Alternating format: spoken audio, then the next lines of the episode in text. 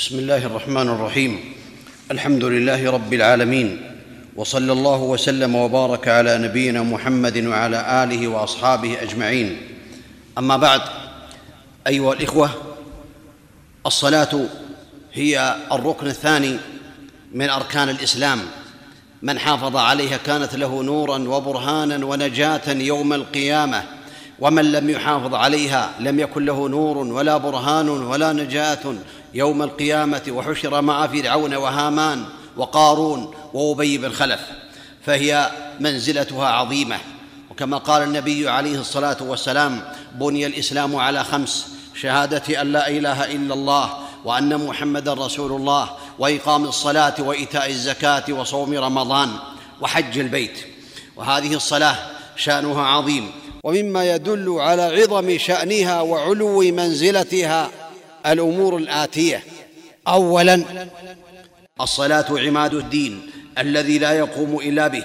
ففي حديث معاذ رضي الله عنه أن النبي صلى الله عليه وسلم قال راس الأمر الإسلام وعموده الصلاة وذروة سنامه الجهاد في سبيل الله.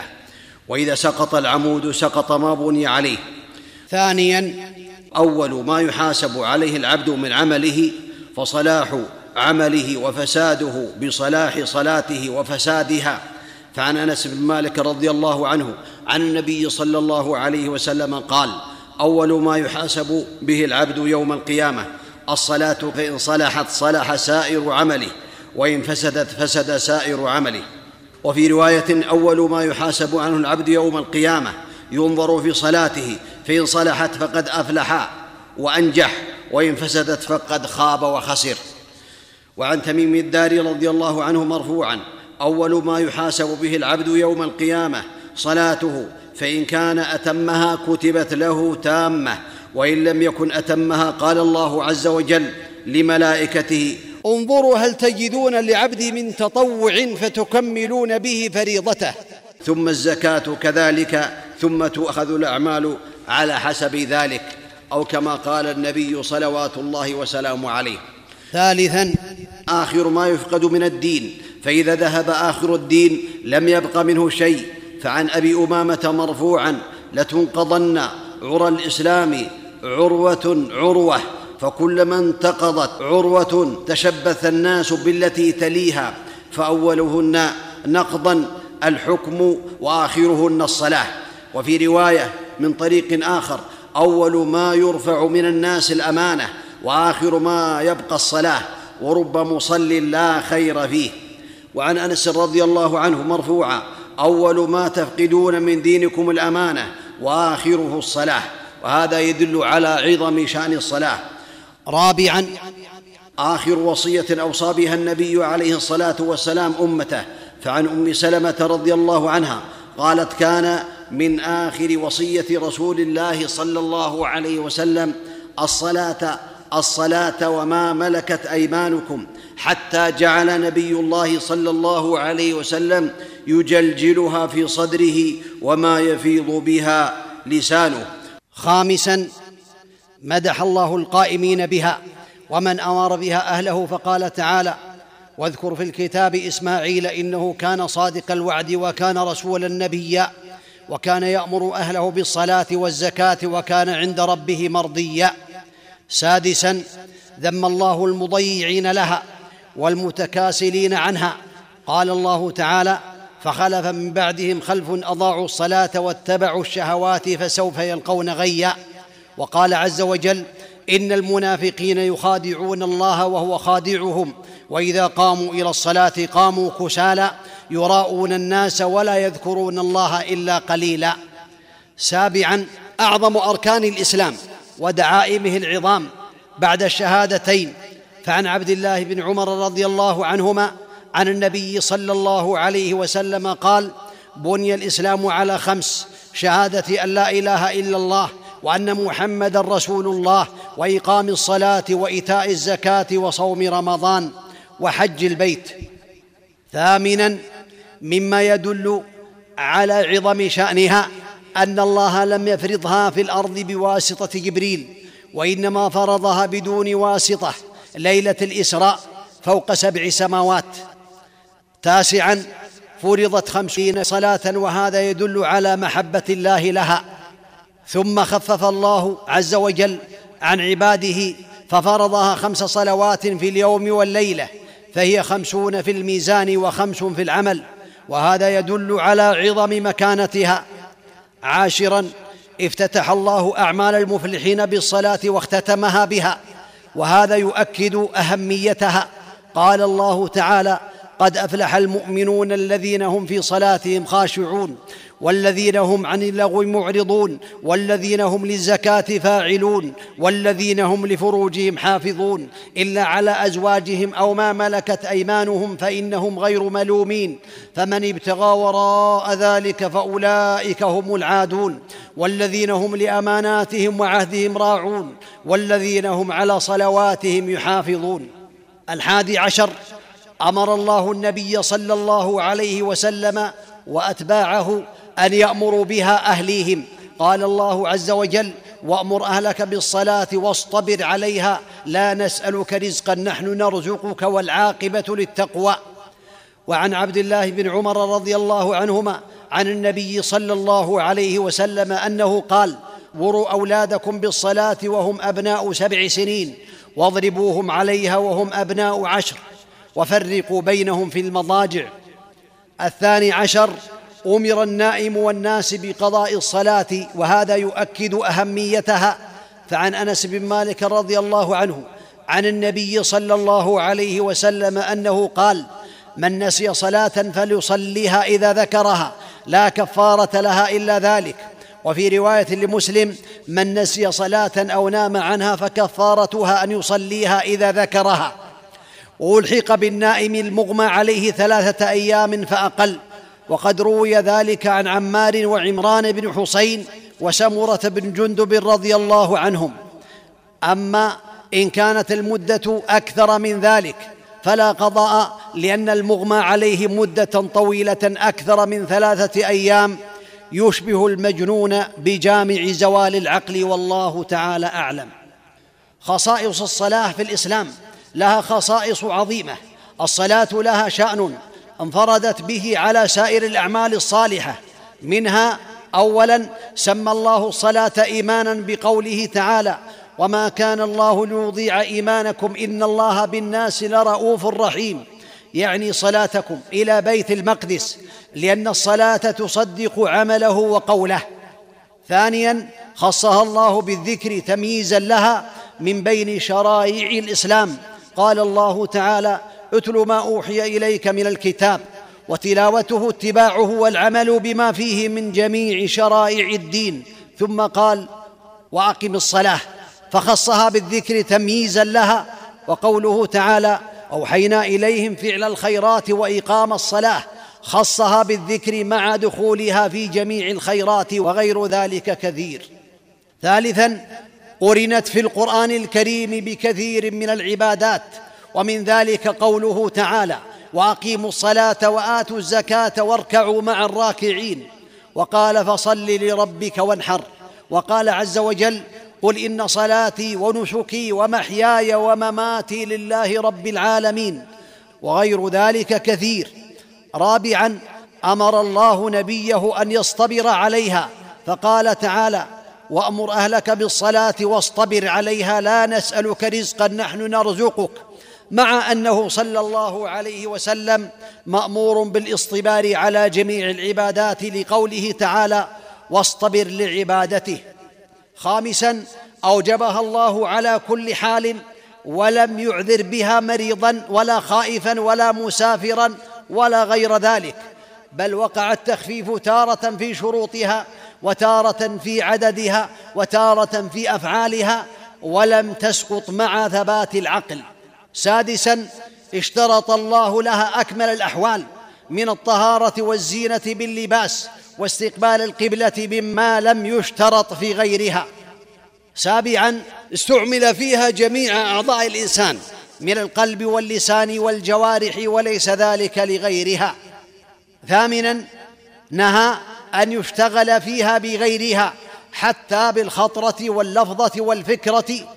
تاسعا هي دين الله الذي يدين به أهل السماوات والأرض وهي مفتاح شرائع الأنبياء ولم يبعث نبي إلا بالصلاة. عاشرا قرنت بالتصديق بقوله تعالى فلا صدق ولا صلى ولكن كذب وتولى وخصائص الصلاة كثيرة جدا لا تقاس بغيرها. والصلاة لها فضل عظيم بينه الله تعالى. وبينه النبي صلوات الله وسلامه عليه. فمن ذلك هذه الفضائل الآتية. اولا تنهى عن الفحشاء والمنكر. قال الله تعالى اتل ما أوحي إليك من الكتاب وأقم الصلاة إن الصلاة تنهى عن الفحشاء والمنكر. ولذكر الله أكبر والله يعلم ما تصنعون. ثانيا أفضل الأعمال بعد الشهادتين.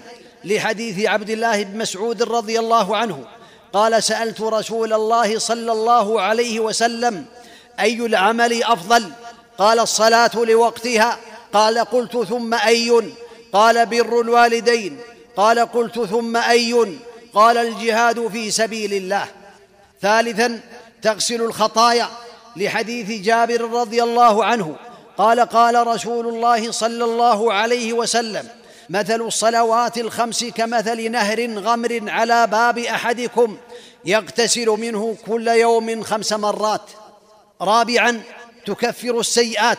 لحديث أبي هريرة رضي الله عنه أن رسول الله صلى الله عليه وسلم قال الصلوات الخمس والجمعة إلى الجمعة ورمضان إلى رمضان مكفرات ما بينهن إذا اجتنبت الكبائر.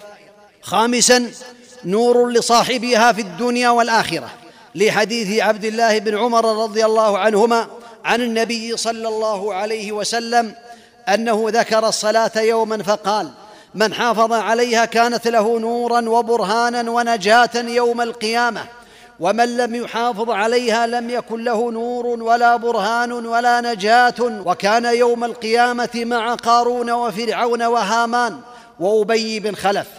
وفي حديث أبي مالك الأشعري رضي الله عنه والصلاه نور.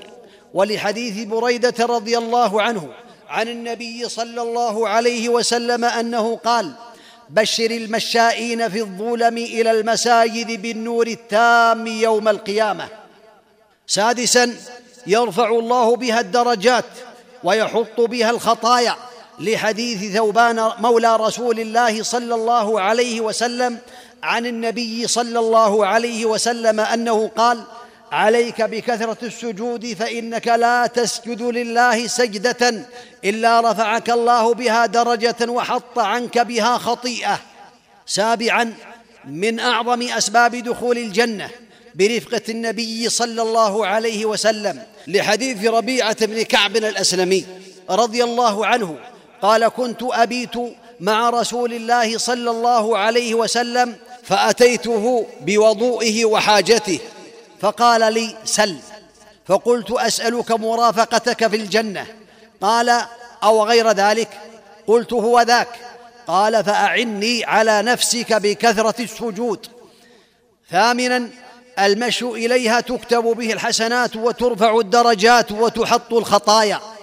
لحديث أبي هريرة رضي الله عنه قال قال رسول الله صلى الله عليه وسلم من تطهر في بيته ثم مشى إلى بيت من بيوت الله ليقضي فريضة من فرائض الله. كانت خطوتاه إحداهما تحط خطيئة والأخرى ترفع درجة.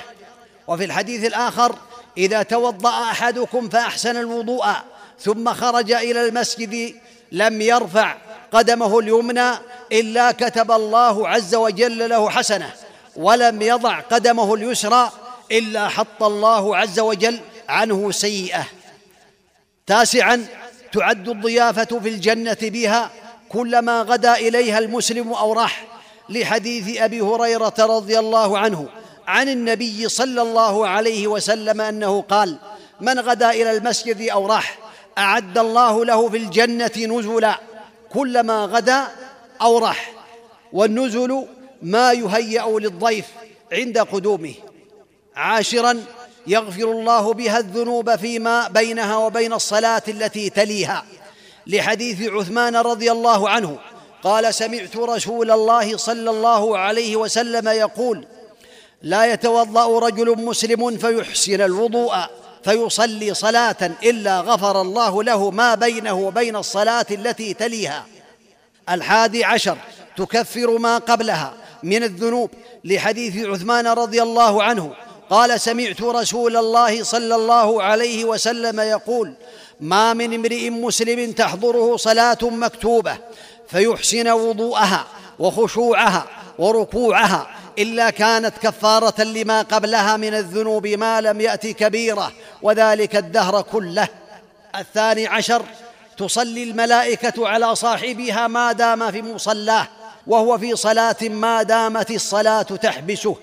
لحديث أبي هريرة رضي الله عنه قال قال رسول الله صلى الله عليه وسلم صلاة الرجل في جماعة تزيد على صلاته في بيته وصلاته في سوقه بضعا وعشرين درجة. وذلك أن أحدكم إذا توضأ فأحسن الوضوء ثم أتى المسجد لا ينهزه إلا الصلاة لا يريد إلا الصلاة لم يخطو خطوة إلا رفع له بها درجة. وحط عنه بها خطيئة حتى يدخل المسجد فإذا دخل المسجد كان في الصلاة. ما كانت الصلاة تحبسه. والملائكة يصلون على أحدكم ما دام في مجلسه الذي صلى فيه. يقولون اللهم ارحمه اللهم اغفر له اللهم تب عليه ما لم يؤذ فيه ما لم يحدث فيه. وهذا من فضل الله عز وجل. الثالث عشر انتظارها رباط في سبيل الله لحديث أبي هريرة رضي الله عنه أن رسول الله صلى الله عليه وسلم قال ألا أدلكم على ما يمحو الله به الخطايا ويرفع به الدرجات؟ قالوا بلى يا رسول الله. قال إسباغ الوضوء على المكاره وكثرة الخطى إلى المساجد وانتظار الصلاة بعد الصلاة فذلكم الرباط فذلكم الرباط. الرابع عشر. أجر من خرج إليها كأجر الحاج المحرم. لحديث أبي أمامة رضي الله عنه أن رسول الله صلى الله عليه وسلم قال من خرج من بيته متطهرا إلى صلاة مكتوبة فأجره كأجر الحاج المحرم. ومن خرج إلى تسبيح الضحى لا ينصبه إلا إياه. تسبيح الضحى أي صلاة الضحى. لا ينصبه إلا إياه. فأجره كأجر المعتمر وصلاة على إثر صلاة لا لغو بينهما كتاب في عليين. والحديث رواه أبو داود وحسنه الألباني رحمه الله تعالى. الخامس عشر من سبق بها وهو من أهلها فله مثل أجر من حضرها. لحديث أبي هريرة رضي الله عنه قال قال النبي صلى الله عليه وسلم من توضأ فأحسن الوضوء ثم راح فوجد الناس قد صلوا. أعطاه الله عز وجل مثل أجر من صلاها وحضرها. لا ينقص ذلك من أجرهم شيئا. السادس عشر إذا تطهر وخرج إليها فهو في صلاة حتى يرجع ويكتب له ذهابه ورجوعه لحديث أبي هريرة رضي الله عنه. قال قال رسول الله صلى الله عليه وسلم إذا توضأ أحدكم في بيته ثم أتى المسجد كان في صلاة حتى يرجع فلا يقل هكذا وشبك بين أصابعه وعنه رضي الله عنه يرفعه من حين يخرج أحدكم من منزله إلى مسجدي فرجل تكتب حسنة ورجل تحط سيئة حتى يرجع وهذا من فضل الله تعالى فظهر أن الأحاديث ثبتت أن من مشى إلى الصلاة يكتب له بكل خطوة حسنة ويحط عنه خطيئة وترفع له درجة وهذا من فضل الله تبارك وتعالى. ولا شك أن من ترك الصلاة متعمدا فإنه يكون كافرا والعياذ بالله تعالى. فإن ترك الصلاة المفروضة كفر فمن تركها جاحدا لوجوبها كفر كفرا أكبر بإجماع أهل العلم. ولو صلى.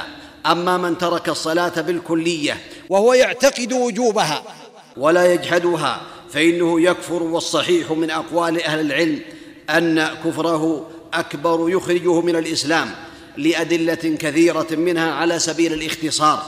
اولا قال الله تعالى يوم يكشف عن ساق ويدعون إلى السجود فلا يستطيعون. خاشعة أبصارهم ترهقهم ذلة وقد كانوا يدعون إلى السجود وهم سالمون.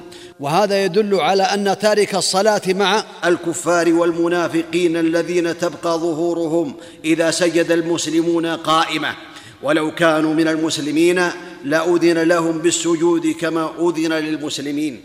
ثانيا قال الله عز وجل كل نفس بما كسبت رهينة إلا أصحاب اليمين في جنات يتساءلون عن المجرمين ما سلككم في سقر قالوا لم نك من المصلين ولم نك نطعم المسكين وكنا نخوض مع الخائضين وكنا نكذب بيوم الدين. فتارك الصلاة من المجرمين السالكين في سقر وقد قال الله تعالى إن المجرمين في ضلال وسعر يوم يسحبون في النار على وجوههم ذوقوا مس سقر. ثالثا قال الله عز وجل فإن تابوا واقاموا الصلاة وآتوا الزكاة فإخوانكم في الدين ونفصل الآيات لقوم يعلمون. فعلق أخوتهم للمؤمنين بفعل الصلاة. رابعا عن جابر رضي الله عنه قال سمعت رسول الله صلى الله عليه وسلم يقول بين الرجل وبين الشرك والكفر ترك الصلاة. خامسا وعن عبد الله بن بريدة رضي الله عنه عن أبيه قال قال رسول الله صلى الله عليه وسلم العهد الذي بيننا وبينهم الصلاة فمن تركها فقد كفر. سادسا وعن عبد الله بن شقيق رضي الله عنه قال كان أصحاب محمد صلى الله عليه وسلم لا يرون شيئا من الأعمال تركه كفر غير الصلاة. سابعا وقد حكى إجماع الصحابة على كفر تارك الصلاة غير واحد من أهل العلم. ثامنا وذكر الإمام ابن تيمية رحمه الله أن تارك الصلاة يكفر الكفر الأكبر لعشرة وجوه. تاسعا وأورد الإمام ابن القيم رحمه الله تعالى أكثر من اثنين وعشرين دليلا على كفر تارك الصلاة الكفر الأكبر والعياذ بالله. والصواب الذي لا شك فيه أن تارك الصلاة مطلقا. كافر لهذه الأدلة الصريحة. قال الإمام ابن القيم رحمه الله وقد دل على كفر تارك الصلاة الكتاب والسنة وإجماع الصحابة.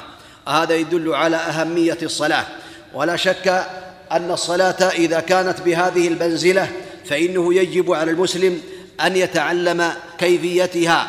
ولهذا ثبت عن النبي صلى الله عليه وسلم أنه قال صلوا كما رأيتموني أصلي. فتجب الطهارة لهذه الصلاة. قد بين الله تبارك وتعالى ذلك في كتابه بقوله يا أيها الذين آمنوا إذا قمتم إلى الصلاة فاغسلوا وجوهكم وأيديكم إلى المرافق وامسحوا برؤوسكم وأرجلكم إلى الكعبين. ولحديث أبي هريرة رضي الله عنه قال قال رسول الله صلى الله عليه وسلم لا يقبل الله صلاة أحدكم إذا أحدث حتى يتوضأ.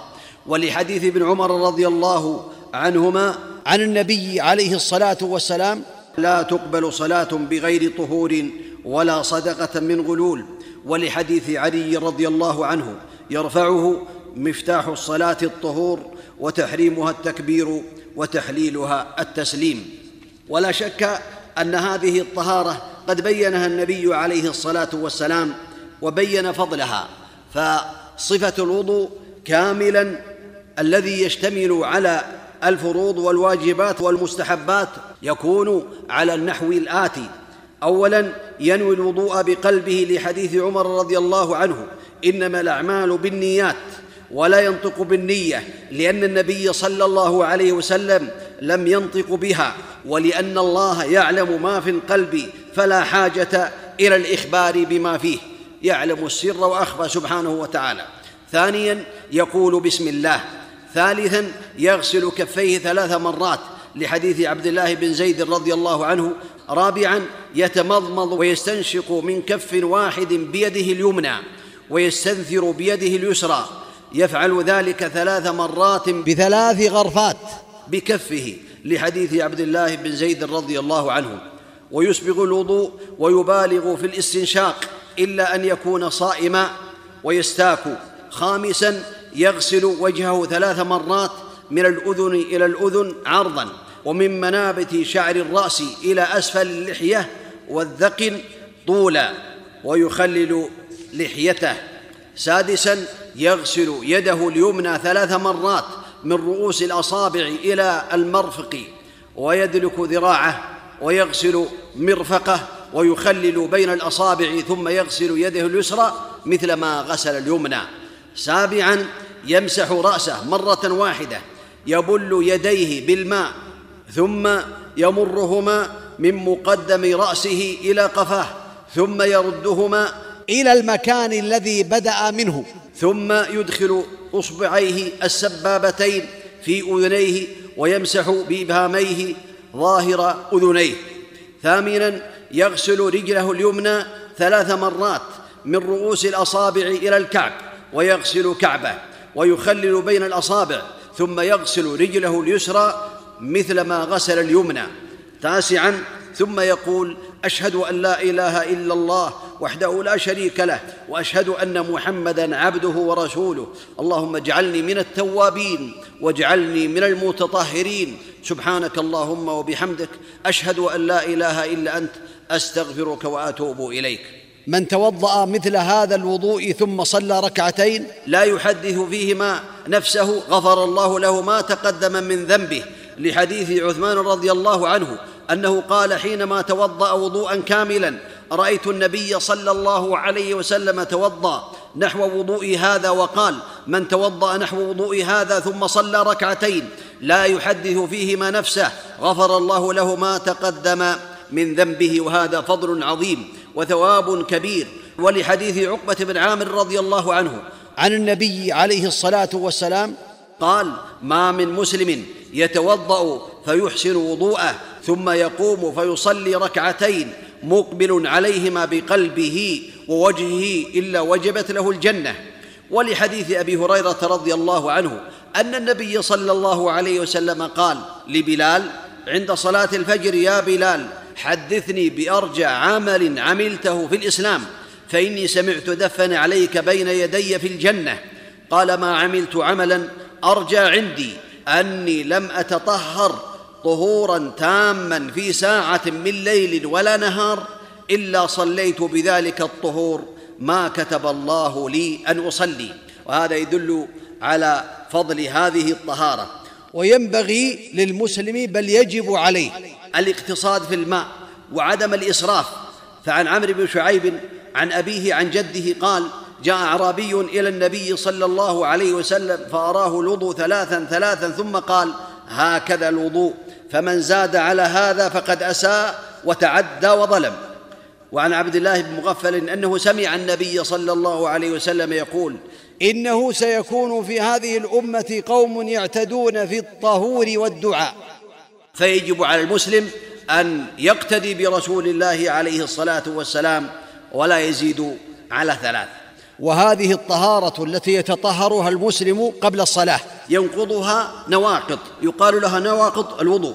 اولا الخارج من السبيلين كالبول والغائط والريح والمذي والودي والمني. فهذه الخوارج تنقض الطهارة اجماعا كما قال ابن قدامة رحمه الله تعالى. ودم الاستحاضة ينقض الوضوء على الصحيح وهو قول عامة أهل العلم. ثانيا خروج النجاسة من بقية البدن فإن كان بولا أو غائطا نقض الوضوء سواء كان قليلا أو كثيرا وإن كان الخارج غير البول والغائط كالدم الكثير والقي الكثير والصديد الكثير ونحو ذلك فقيل ينقض إذا كان كثيرا نجسا. ثالثا زوال العقل بنوم أو غيره فأما النوم فينقض المستغرق منه على الصحيح لحديث صفوان بن عسال رضي الله عنه. وأما غيره كالجنون والإغماء والسكر وما أشبهه من الأدوية المزيلة للعقل فينقض الوضوء يسيره وكثيره. رابعا مس الفرج باليد قبلا كان أو دبرا من غير حائل لحديث جابر وبشرة بنت صفوان رضي الله عنهما أن رسول الله صلى الله عليه وسلم قال من مس ذكره فليتوضأ. ولحديث أم حبيبة وأبي أيوب رضي الله عنهما سمعت رسول الله صلى الله عليه وسلم يقول من مس فرجه فليتوضأ. ولحديث أبي هريرة رضي الله عنه عن النبي صلى الله عليه وسلم إذا أفضى أحدكم بيده إلى فرجه وليس بينهما ستر ولا حجاب فليتوضأ. وحلقة الدبر فرج لأنه منفرج عن الجوف ويخرج منه ما يخرج فمن مس حلقة الدبر بدون حائل فله حكم من مس ذكره. خامسا أكل لحم الإبل لحديث جابر بن سمرة رضي الله عنه أن رجلا سأل رسول الله صلى الله عليه وسلم أأتوضأ من لحوم الغنم؟ قال إن شئت فتوضأ وإن شئت فلا تتوضأ. قال أتوضأ من لحوم الإبل؟ قال نعم فتوضأ من لحوم الإبل. الحديث. سادسا الردة عن الإسلام. أعاذنا الله والمسلمين من ذلك. لقول الله تعالى ومن يكفر بالإيمان فقد حبط عمله وهو في الآخرة من الخاسرين. وأما تغسيل البيت فالصحيح. أنه لا ينقض الوضوء وهو قول أكثر أهل العلم. لكن لو أصابت يد الغاسل فرج الميت من غير حائل وجب عليه الوضوء. والواجب عليه الا يمس فرج الميت إلا من وراء حائل. وهكذا مس المرأة لا ينقض الوضوء مطلقا سواء كان ذلك عن شهوة أو غير شهوة.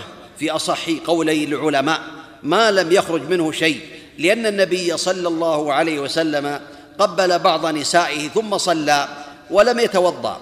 أما قوله تعالى أو لامستم النساء فالمراد به الجماع في الأصح من قولي العلماء وهو قول ابن عباس رضي الله عنهما وجماعه.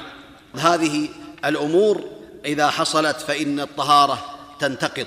وكذلك الغسل يجب من الجنابة وموجبات الغسل على النحو الآتي.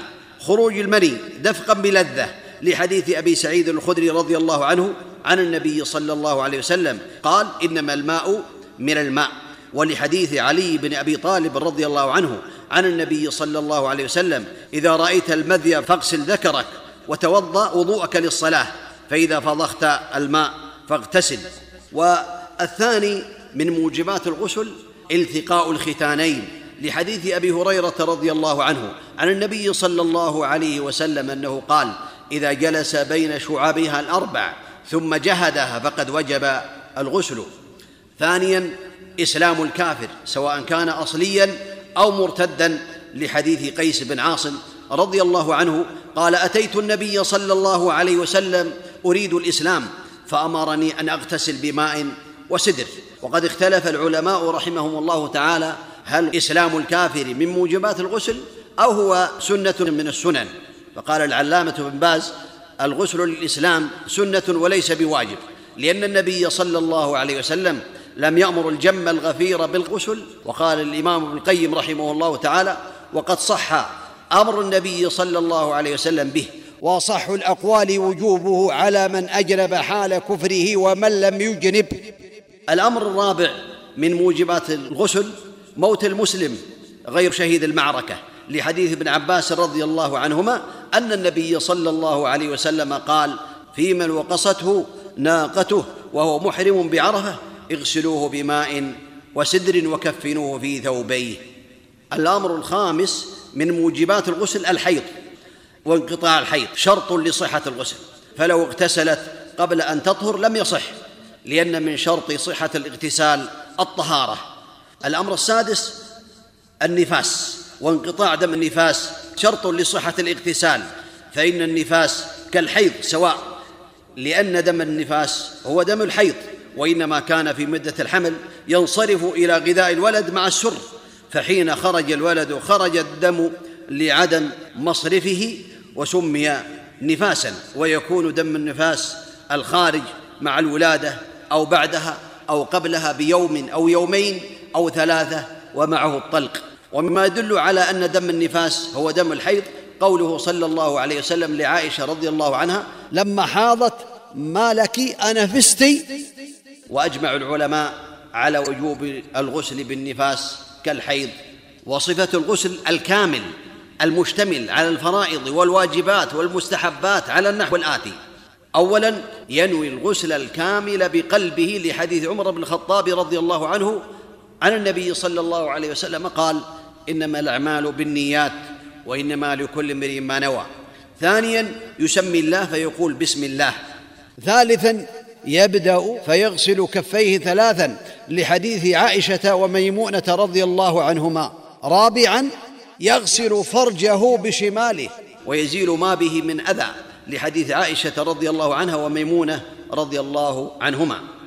خامسا يضرب بشماله الأرض ويمسحها بالتراب الطاهر ويدلكها دلكا جيدا ويغسلها لحديث ميمونة وعائشة رضي الله عنهما. أو يدلكها بالحائط ويغسلها لحديث ميمونة رضي الله عنها أو يغسلها بالماء والصابون.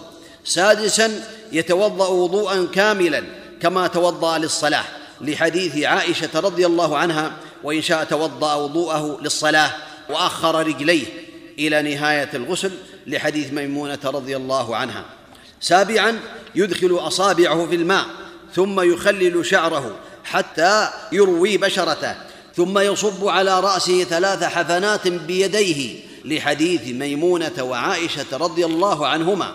يبدأ بشق رأسه الأيمن ثم الأيسر ثم الوسط لحديث عائشة رضي الله عنها. وليس على المرأة نقض شعر رأسها لغسل الجنابة لحديث أم سلمة رضي الله عنها.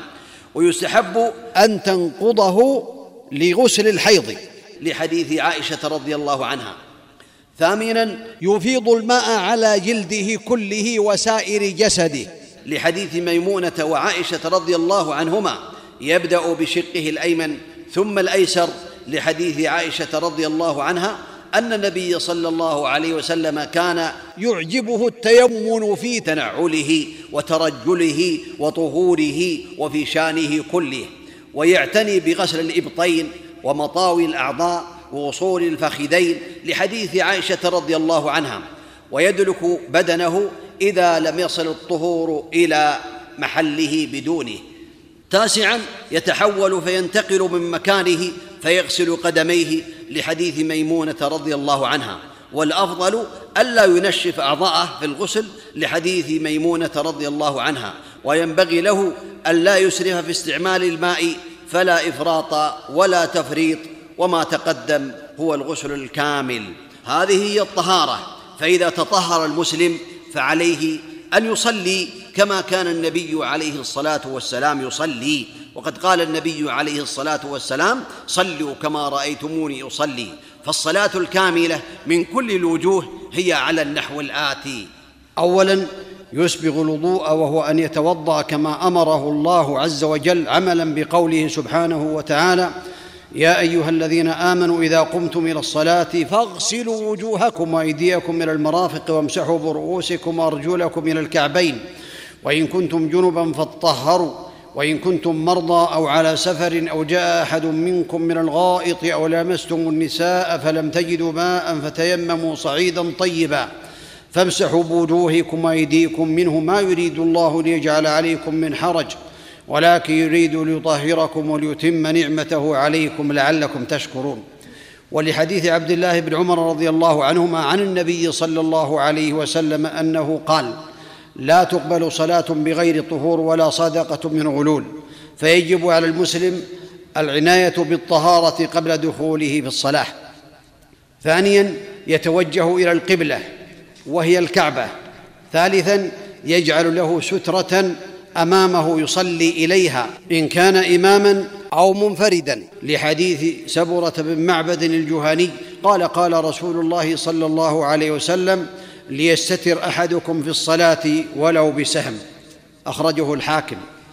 رابعا يكبر تكبيرة الإحرام قائما قاصدا بقلبه فعل الصلاة التي يريدها من فريضة أو نافلة تقربا لله تعالى. قائلا الله أكبر. ناظرا ببصره إلى محل سجوده رافعا يديه مضمومتي الأصابع ممدودة إلى حذو منكبيه أو إلى حيال أذنيه لفعل النبي صلوات الله وسلامه عليه. والأحاديث الواردة في ابتداء رفع اليدين جاءت على وجوه ثلاثة. الوجه الأول ثبت ما يدل على أنه صلى الله عليه وسلم رفع يديه ثم كبر. والوجه الثاني ثبت أنه صلى الله عليه وسلم كبر ثم رفع يديه. والوجه الثالث ثبت أنه عليه الصلاة والسلام رفع يديه مع التكبير وانتهى منه مع انتهائه. خامسا يضع يديه على صدره بعد أن ينزلهما من الرفع اليمنى على ظهر كفه اليسرى والرسغ والساعد. سادسا يستفتح الصلاة بدعاء الاستفتاح وهو أنواع يأتي بواحد منها ومنها. اللهم باعد بيني وبين خطاياي كما بعدت بين المشرق والمغرب. اللهم نقني من خطاياي كما ينقى الثوب الأبيض من الدنس. اللهم اغسلني من خطاياي بالماء والثلج والبرد. وإن شاء قال سبحانك اللهم وبحمدك وتبارك اسمك وتعالى جدك ولا إله غيرك. وإن شاء قال ما ثبت عن النبي صلى الله عليه وسلم من الأنواع الأخرى في الاستفتاح. سابعا يقول أعوذ بالله من الشيطان الرجيم.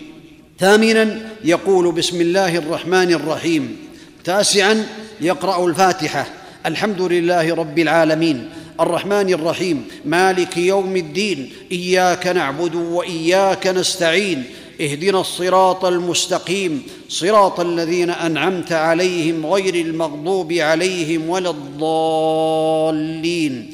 لحديث عبادة بن الصامت رضي الله عنه أن رسول الله صلى الله عليه وسلم قال لا صلاة لمن لم يقرأ بفاتحة الكتاب. وقراءة الفاتحة تجب على كل مصل ويدخل في ذلك المأموم في الصلاة الجهرية والسرية. عاشرا يقول بعد الانتهاء من قراءة الفاتحة آمين. يجهر بها في الجهرية ويسر بها في السرية ومعناها اللهم استجب. الحادي عشر يقرأ سورة بعد الفاتحة أو ما تيسر من القرآن في ركعتي الصبح والجمعة وفي الركعتين الأوليين من صلاة الظهر والعصر والمغرب والعشاء وفي جميع ركعات النفل. الثاني عشر إذا فرغ من القراءة كلها سكت سكتة بقدر ما يتراد إليه نفسه حتى لا يصل القراءة بالركوع. بخلاف السكتة الأولى قبل قراءة الفاتحة فإنه يقرأ فيها دعاء الاستفتاح فتكون بقدره. الثالث عشر يركع مكبرا رافعا يديه إلى حذو منكبيه أو أذنيه جاعلا رأسه حيال ظهره واضعا يديه على ركبتيه مفرقا أصابع يديه. الرابع عشر يقول في الركوع سبحان ربي العظيم والأفضل أن يقول ذلك ثلاثا. وإن شاء زاد على ذلك ما ثبت عن النبي صلى الله عليه وسلم ومن ذلك ما يأتي سبحانك اللهم ربنا وبحمدك اللهم اغفر لي. سبوح قدوس رب الملائكة والروح. سبحان ذي الجبروت والملكوت والكبرياء والعظمة. اللهم لك ركعت وبك آمنت ولك أسلمت خشع لك سمعي وبصري ومخي وعظمي وما استقلت به قدمي. الخامس عشر يرفع رأسه من الركوع رافعا يديه حذو منكبيه أو أذنيه قائلا سمع الله لمن حمده. إذا كان إماما أو منفردا ويقولان أي الإمام المنفرد بعد قيامهما ربنا ولك الحمد. أما إن كان مأموما فإنه يقول عند الرفع ربنا ولك الحمد. وقوله اللهم ربنا لك الحمد ثبت لها أربعة أنواع. النوع الأول ربنا لك الحمد. النوع الثاني ربنا ولك الحمد. النوع الثالث اللهم ربنا لك الحمد. النوع الرابع اللهم ربنا ولك الحمد. والأفضل أن يقول هذا تارة وهذا تارة وهذا تارة وهذا تارة لثبوته عن النبي صلى الله عليه وسلم. والأفضل للإمام والمنفرد والمأموم أن يزيدوا بعد ربنا ولك الحمد فيقول حمدا كثيرا طيبا مباركا فيه ملء السماوات وملء الأرض وما بينهما وملء ما شئت من شيء بعد أهل الثناء والمجد أحق ما قال العبد وكلنا لك عبد اللهم لا مانع لما أعطيت ولا معطي لما منعت ولا ينفع ذا الجد منك الجد اللهم طهرني بالثلج والبرد والماء البارد اللهم طهرني من الذنوب والخطايا كما ينقى الثوب الأبيض من الوسخ. وإن قال من الدرن أو من الدنس فقد ثبت ذلك كله على النبي عليه الصلاة والسلام. ثم يقول لرب الحمد يكررها. والأفضل للإمام والمنفرد والمأموم أن يضع كل منهما يده اليمنى على اليسرى على صدره بعد الرفع من الركوع كما فعل في قيامه قبل الركوع. ويطمئن في قيامه بعد الرفع من ركوع. السادس عشر يسجد مكبرا واضعا ركبتيه قبل يديه. إذا تيسر ذلك فإن شق عليه قدم يديه قبل ركبتيه ويستقبل بأصابع يديه ورجليه القبلة. ويكون سجوده على أعضائه السبعة الجبهة مع الأنف واليدين والركبتين وبطون أصابع الرجلين. ويجافي عضديه عن جنبيه لأن النبي صلى الله عليه وسلم كان إذا صلى فرج بين يديه حتى يبدو بياض إبطيه ويجافي بطنه عن فخذيه وفخذيه عن ساقيه ويفرج بين فخذيه لحديث أبي حميد رضي الله عنه وفيه وإذا سجد فرج بين فخذيه غير حامل بطنه على شيء من فخذيه ويجعل كفيه حذو منكبيه أي في السجود لحديث أبي حميد رضي الله عنه وفيه ثم سجد فأمكن أنفه وجبهته ونحى يديه عن جنبيه وضع كفيه حذو منكبيه أو يجعلهما حذو أذنيه ويرفع ذراعيه عن الأرض. قال رسول الله صلى الله عليه وسلم اعتدلوا في السجود ولا يبسط أحدكم ذراعيه انبساط الكلب. ويضم قدميه وينصبهما. السابع عشر يقول في السجود سبحان ربي الأعلى والأفضل ثلاثا. وإن شاء زاد على ذلك ما ثبت في الأحاديث الأخرى عن النبي صلى الله عليه وسلم ومن ذلك ما يأتي سبحانك اللهم ربنا وبحمدك اللهم اغفر لي. سبوح قدوس رب الملائكة والروح. سبحان ذا الجبروت والملكوت والكبرياء والعظمة. اللهم لك سجدت وبك آمنت ولك أسلمت. سجد وجهي للذي خلقه وصوره وشق سمعه وبصره تبارك الله أحسن الخالقين. اللهم إني أعوذ برضاك من سخطك وبمعافاتك من عقوبتك وأعوذ بك منك. لا أحصي ثناء عليك. أنت كما أثنيت على نفسك. اللهم اغفر لي ذنبي كله دقه وجله وأوله وآخره وعلانيته وسره ويكثر من الدعاء في السجود ويسأل ربه من خير الدنيا والآخرة سواء كانت الصلاة فرضا أو نفلا لحديث أبي هريرة رضي الله عنه أن رسول الله صلى الله عليه وسلم قال أقرب ما يكون العبد من ربه وهو ساجد فأكثر الدعاء. ولحديث ابن عباس رضي الله عنهما وفيه أما الركوع فعظموا فيه الرب عز وجل وأما السجود فاجتهدوا في الدعاء فقمن أن يستجاب لكم. الثامن عشر يرفع رأسه من السجود مكبرا ويعتذر جالسا ويفرش قدمه اليسرى ويجلس عليها وينصب اليمنى ويستقبل بأصابعه القبلة ويضع يديه على فخذيه يده اليمنى على فخذه اليمنى ويده اليسرى على فخذه اليسرى. أو يضع كفيه على ركبتيه. لأن النبي صلى الله عليه وسلم كان إذا جلس في الصلاة وضع يديه على ركبتيه. أو يضع يده اليمنى على فخذه اليمنى ويده اليسرى على فخذه اليسرى ويلقم كفه اليسرى ركبته. فعلى هذا حصل ثلاث صفات لوضع الكفين. هي اولا الكف اليمنى على الفخذ اليمنى واليسرى على الفخذ اليسرى. ثانيا الكف اليمنى على الركبة اليمنى واليسرى على الركبة اليسرى. ثالثا الكف اليمنى على الفخذ اليمنى واليسرى على الفخذ اليسرى ويلقم كفه اليسرى ركبته. أما كيفية وضع الكفين فإنه يبسط يده اليسرى ويضع ذراعيه على فخذيه. أما اليد اليمنى فيقبض منها الخنصر والبنصر ويحلق الإبهام مع الوسطى ويجعل حد مرفقه الأيمن على فخذه اليمنى. التاسع عشر يقول بين السجدتين رب اغفر لي رب اغفر لي. وإن شاء زاد على ذلك فقال اللهم اغفر لي وارحمني وعافني واهدني واجبرني وارزقني وارفعني. فقد ثبت ذلكم عن النبي عليه الصلاة والسلام. العشرون يسجد السجدة الثانية مكبرا ويفعل فيها كما فعل في السجدة الأولى.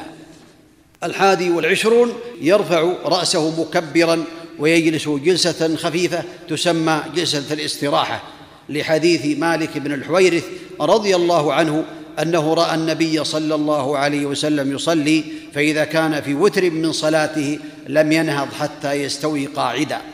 وهذه الجلسة ليس بها ذكر وإنما هي جلسة خفيفة لطيفة.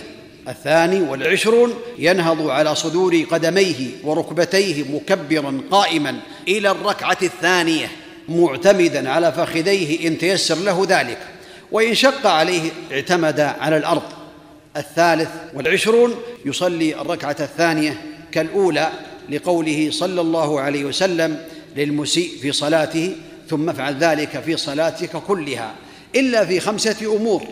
الأمر الأول تكبيرة الإحرام. فلا يكبر تكبيرة الإحرام لأنها للدخول في الصلاة.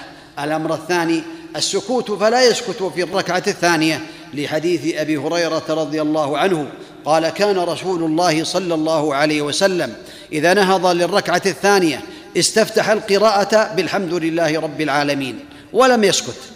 الأمر الثالث الاستفتاح فلا يستفتح في الركعة الثانية لأن الاستفتاح تفتتح به الصلاة بعد تكبيرة الإحرام. لحديث أبي هريرة رضي الله عنه كان رسول الله صلى الله عليه وسلم إذا نهض للركعة الثانية استفتح القراءة بالحمد لله رب العالمين. الأمر الرابع لا يطولها كالأولى بل تكون أقصر من الأولى في كل صلاة لحديث أبي قتادة رضي الله عنه وفيه يطول في الأولى ويقصر في الثانية. وكان صلى الله عليه وسلم يطول الأوليين ويقصر الأخريين من كل صلاة. الأمر الخامس لا يجدد النية للاكتفاء باستصحابها لأنه لو نوى الدخول بنية جديدة في الركعة الثانية لبطلت الركعة الأولى لقطعه استصحاب النية.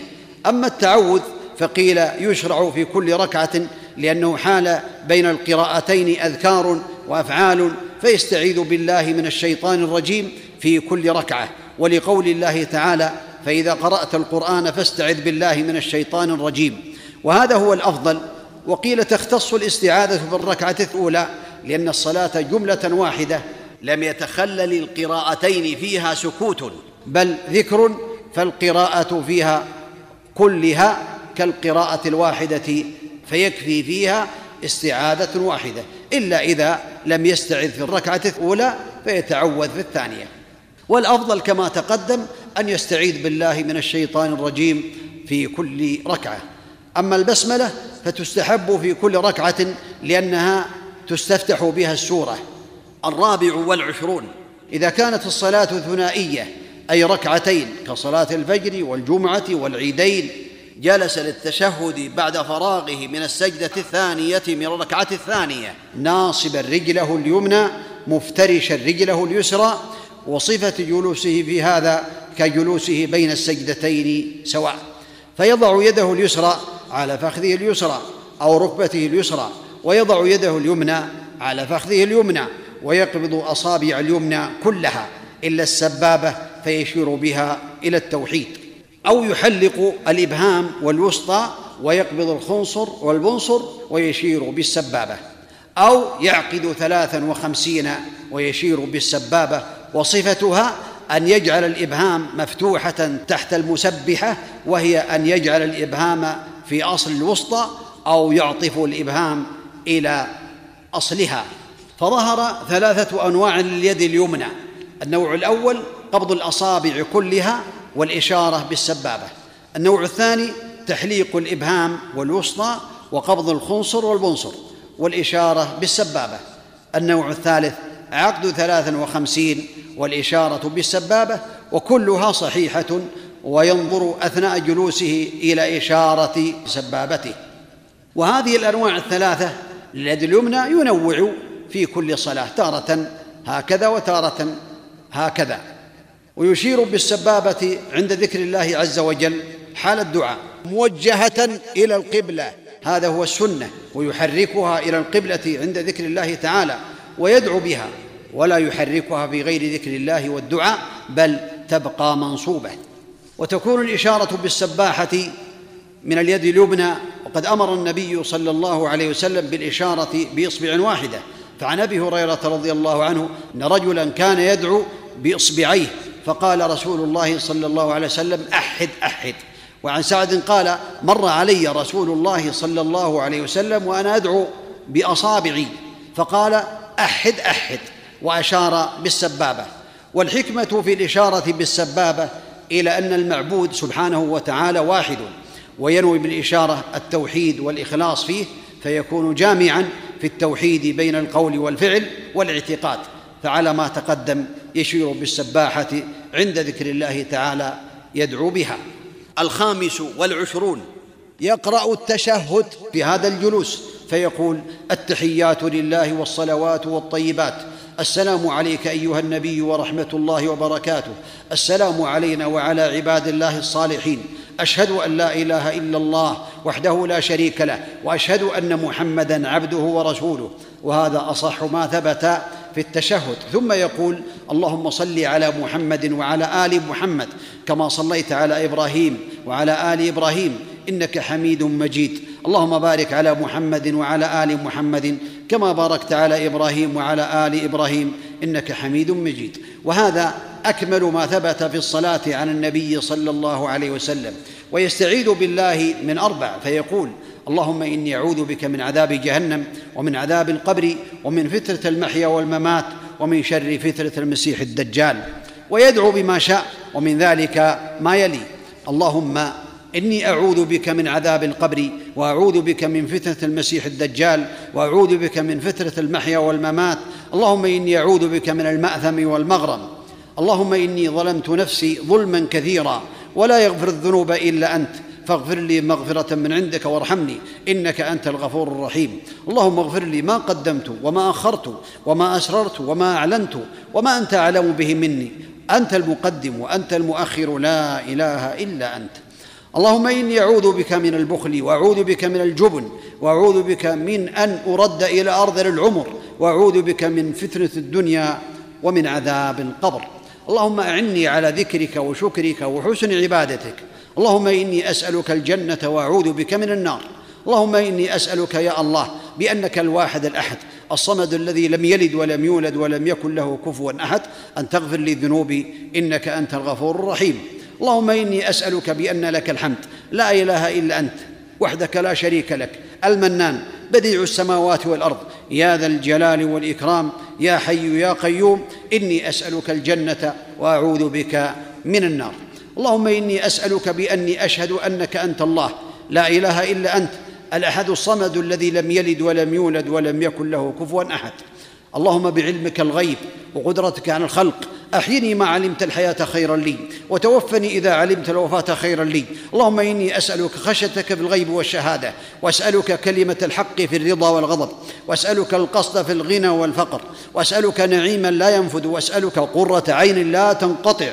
واسألك الرضا بعد القضاء واسألك برد العيش بعد الموت واسألك لذة النظر إلى وجهك والشوق إلى لقائك في غير ضراء مضرة ولا فترة مضلة.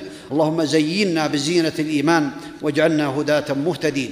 ويدعو بما شاء من خير الدنيا والآخرة. وإذا دعا لوالديه أو غيرهما من المسلمين فلا بأس سواء كانت الصلاة فريضة أو نافلة لعموم قول النبي صلى الله عليه وسلم لابن مسعود رضي الله عنه لما علمه التشهد ثم ليتخير من الدعاء اعجبه إليه فيدعو. وفي لفظ ثم ليتخير من المسألة ما شاء. وهذا يعم جميع ما ينفع في الدنيا والآخرة. السادس والعشرون. يسلم عن يمينه وشماله قائلا السلام عليكم ورحمة الله السلام عليكم ورحمة الله. السابع والعشرون. إن كانت الصلاة ثلاثية كصلاة المغرب أو رباعيه كالظهر والعصر والعشاء. اكتفى بالتشهد الأول. والأفضل أن يصلي على النبي صلى الله عليه وسلم كما تقدم انفا ثم ينهض على صدور قدميه وعلى ركبتيه معتمدا على فخذيه مكبرا رافعا يديه حذو أذنيه أو منكبيه.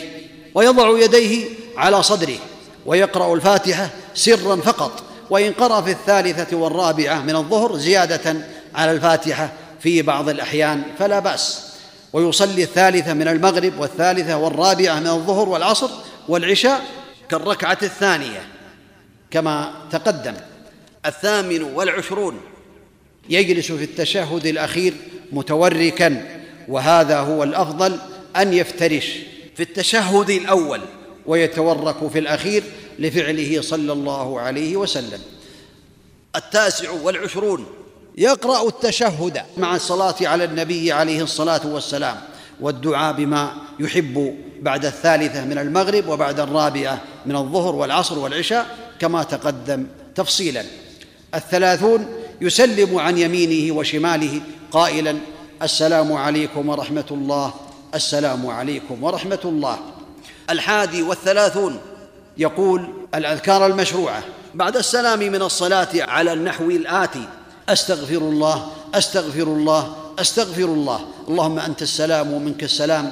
تباركت يا ذا الجلال والإكرام. وإن كان إماما ينصرف بعد هذا بوجهه إلى المصلين. ثم يقول الجميع لا إله إلا الله وحده لا شريك له له الملك وله الحمد وهو على كل شيء قدير. ثلاث مرات.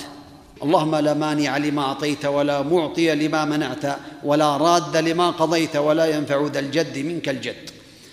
لا إله إلا الله وحده لا شريك له له الملك وله الحمد وهو على كل شيء قدير. لا حول ولا قوة إلا بالله. لا إله إلا الله ولا نعبد إلا إياه. له النعمة وله الفضل وله الثناء الحسن. لا إله إلا الله مخلصين له الدين ولو كره الكافرون.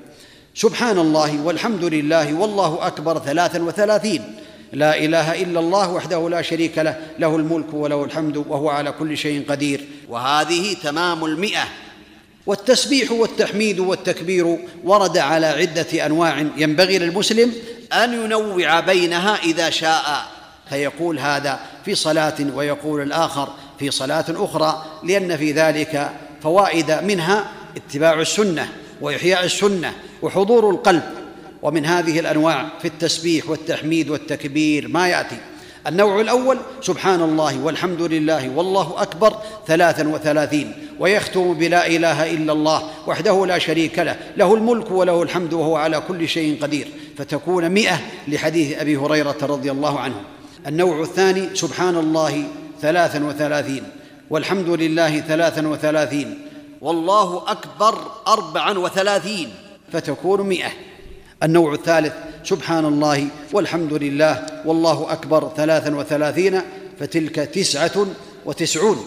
لحديث أبي هريرة رضي الله عنه أن فقراء المهاجرين أتوا رسول الله صلى الله عليه وسلم فقالوا ذهب أهل الدثور من الأموال بالدرجات العلى والنعيم المقيم. فقال وما ذاك؟ قالوا يصلون كما نصلي ويصومون كما نصوم ولهم فضل أموال يحجون بها ويعتمرون بها ويجاهدون ويتصدقون فقال أفلا أعلمكم شيئا تدركون به من سبقكم وتسبقون به من بعدكم ولا يكون أحد أفضل منكم إلا من صنع مثل ما صنعتم قالوا بلى يا رسول الله قال تسبحون وتكبرون وتحمدون في دبر كل صلاة ثلاثا وثلاثين مرة. فرجع فقراء المهاجرين إلى رسول الله صلى الله عليه وسلم فقالوا سمع إخواننا أهل الأموال بما فعلنا. ففعلوا مثله. فقال رسول الله صلى الله عليه وسلم ذلك فضل الله يؤتيه من يشاء. النوع الرابع سبحان الله عشر مرات والحمد لله عشر مرات. والله أكبر عشر مرات. النوع الخامس يسبح إحدى عشرة تسبيحة ويحمد إحدى عشرة ويكبر إحدى عشرة. النوع السادس سبحان الله والحمد لله ولا إله إلا الله والله أكبر يقول ذلك كله خمسا وعشرين مرة. سادسا يقرأ آية الكرسي الله لا إله إلا هو الحي القيوم إلى آخرها. لحديث أبي أمامة رضي الله عنه قال قال رسول الله صلى الله عليه وسلم من قرأ آية الكرسي دبر كل صلاة. مكتوبة لم يمنعه من دخول الجنة إلا الموت. سابعا يقرأ المعوذات الثلاث. قل هو الله أحد وقل أعوذ برب الفلق وقل أعوذ برب الناس. دبر كل صلاة لحديث عقبة بن عامر رضي الله عنه قال أمرني رسول الله صلى الله عليه وسلم أن أقرأ بالمعوذات دبر كل صلاة. ثامنا لا إله إلا الله وحده لا شريك له له الملك وله الحمد يحيي ويميت بيده الخير وهو على كل شيء قدير عشر مرات عقب صلاة الفجر وعقب صلاة المغرب. تاسعا اللهم إني أسألك علما نافعا ورزقا طيبا وعملا متقبلا بعد السلام من صلاة الفجر لثبوت ذلك عن النبي عليه الصلاة والسلام. عاشرا رب قني عذابك يوم تبعث عبادك. لحديث البراء رضي الله عنه قال كنا إذا صلينا خلف رسول الله صلى الله عليه وسلم أحببنا أن نكون عن يمينه يقبل علينا بوجهه. قال فسمعته يقول رب قني عذابك يوم تبعث عبادك أو تجمع عبادك. الحادي عشر رفع الصوت بالذكر عند انصراف الناس من الفريضة. سنة لحديث ابن عباس رضي الله عنهما قال كنا نعرف انقضاء صلاة رسول الله صلى الله عليه وسلم بالتكبير وفي لفظ للبخاري أن رفع الصوت بالذكر حين ينصرف الناس من المكتوبة كان على عهد النبي صلى الله عليه وسلم. الثاني والثلاثون. يصلي السنن الرواتب لحديث عائشة رضي الله عنها أن النبي صلى الله عليه وسلم كان لا يدع اربعا قبل الظهر وركعتين قبل الغداة. ولحديث أم حبيبة رضي الله عنها قالت سمعت رسول الله صلى الله عليه وسلم يقول من صلى اثنتي عشرة ركعة في يوم وليلة بني له بهن بيت في الجنة وفي لفظ ما من عبد مسلم يصلي لله كل يوم ثنتي عشرة ركعة تطوعا غير فريضة إلا بنى الله له بيتا في الجنة أو إلا بني له بيت في الجنة. والحديث رواه مسلم. وزاد الترمذي في تفسيرها أربعا قبل الظهر وركعتين بعدها وركعتين بعد المغرب وركعتين بعد العشاء وركعتين قبل الفجر صلاة الغداة. ولحديث عبد الله بن عمر رضي الله عنهما قال حفظت من النبي صلى الله عليه وسلم عشر ركعات ركعتين قبل الظهر وركعتين بعدها وركعتين بعد المغرب في بيته وركعتين بعد العشاء في بيته وركعتين قبل صلاة الصبح وفي رواية وركعتين بعد الجمعة في بيته. فالرواتب عشر كما قال ابن عمر رضي الله عنهما أو اثنتا عشرة كما قالت أم حبيبة وعائشة رضي الله عنهما. وسمعت شيخنا الإمام العلامة بن باز رحمه الله تعالى يذكر أن من أخذ بحديث ابن عمر قال الرواتب عشر ومن أخذ بحديث عائشة قال اثنتي عشرة. ويؤيد حديث عائشة ما رواه الترمذي في تفسيرها ويدل عليه حديث أم حبيبة في فضل هذه الرواتب ويحتمل أن رسول الله صلى الله عليه وسلم كان تارة يصلي اثنتي عشرة كما في حديث أم حبيبة وعائشة رضي الله عنهما وتارة يصلي عشرا كما في حديث ابن عمر رضي الله عنه فإذا نشط المسلم صلى اثنتي عشرة وإذا كان هناك شاغل صلى عشرا وكلها رواتب. والكمال والتمام أن يصلي كما في حديث عائشة وأم حبيبة ثنتي عشرة ركعة. وإن أراد المسلم أن يحافظ على أربع قبل الظهر وأربع بعدها حرمه الله على النار. لحديث أم حبيبة رضي الله عنها قالت سمعت رسول الله صلى الله عليه وسلم يقول من حافظ على أربع ركعات قبل الظهر وأربع بعدها حرمه الله على النار. وإن أراد المسلم أن يصلي أربعا قبل العصر رحمه الله لحديث ابن عمر رضي الله عنهما قال قال رسول الله صلى الله عليه وسلم رحم الله امرأ صلى قبل العصر أربعا وصلى الله وسلم وبارك على نبينا محمد.